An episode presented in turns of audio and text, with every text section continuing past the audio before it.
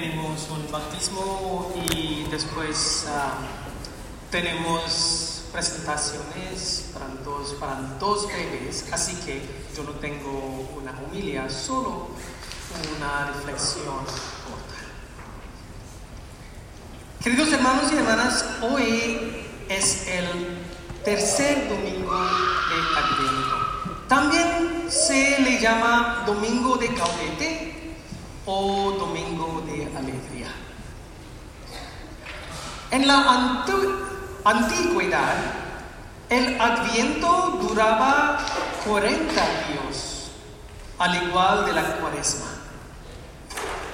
Entonces, a medio camino entre estos dos tiempos santos, la iglesia hizo una pausa para desviar la atención de la gente de las estrictas penitencias hacia la Navidad o la resurrección del Señor, resurrección del Señor, Navidad o la resurrección del Señor. Incluso cuando el tiempo de Adviento se apuntó, a mitad del Adviento, la iglesia nos invita a hacer una pausa y tomarnos un tiempo para reflexionar sobre el motivo de nuestras preparaciones para el Adviento, la venida de nuestro Redentor. Sí, Jesús está cerca. El Señor está cerca. Nuestra redención está cerca. Es en la causa de nuestro gozo. Las lecturas de las escrituras de hoy transmiten sentimientos llenos de alegría. Isaías dice, me alegro en el Señor con toda el alma y me llenó de júbilo en.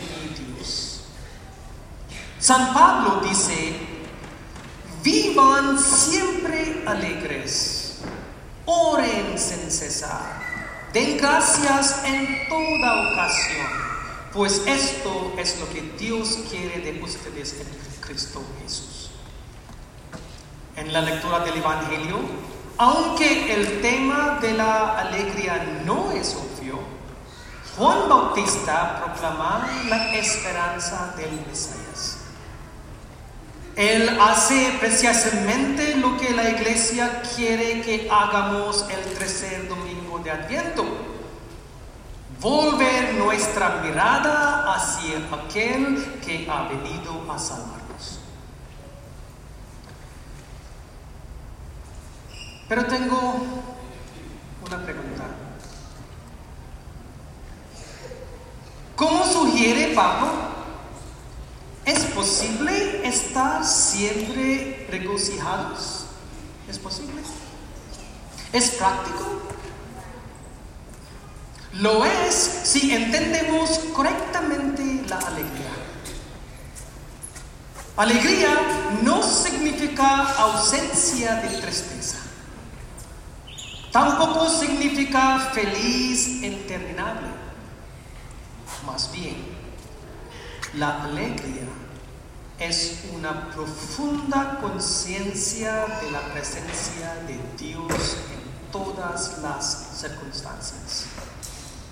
Ese es el significado de vivan siempre alegres, den gracias en toda ocasión. La alegría proviene de saber que nunca estamos solos ni abandonados. La alegría es más poderosa que la tristeza y más duradera que la felicidad momentánea. La alegría es otro nombre para Dios. Escúchame. La alegría es otro nombre para Dios.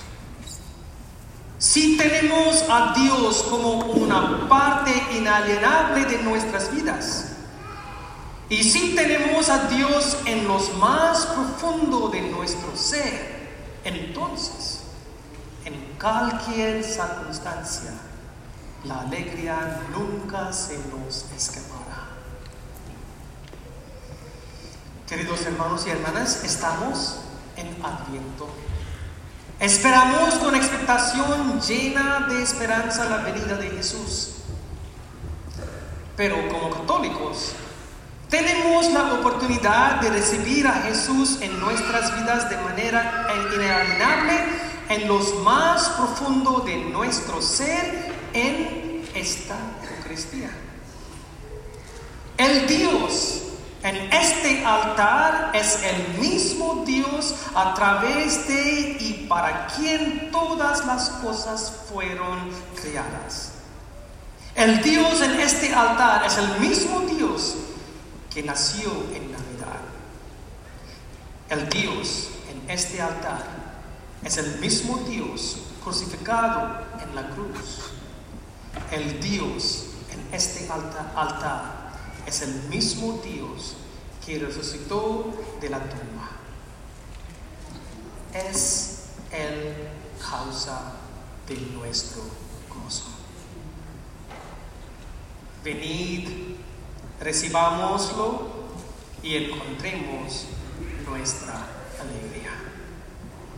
Amén.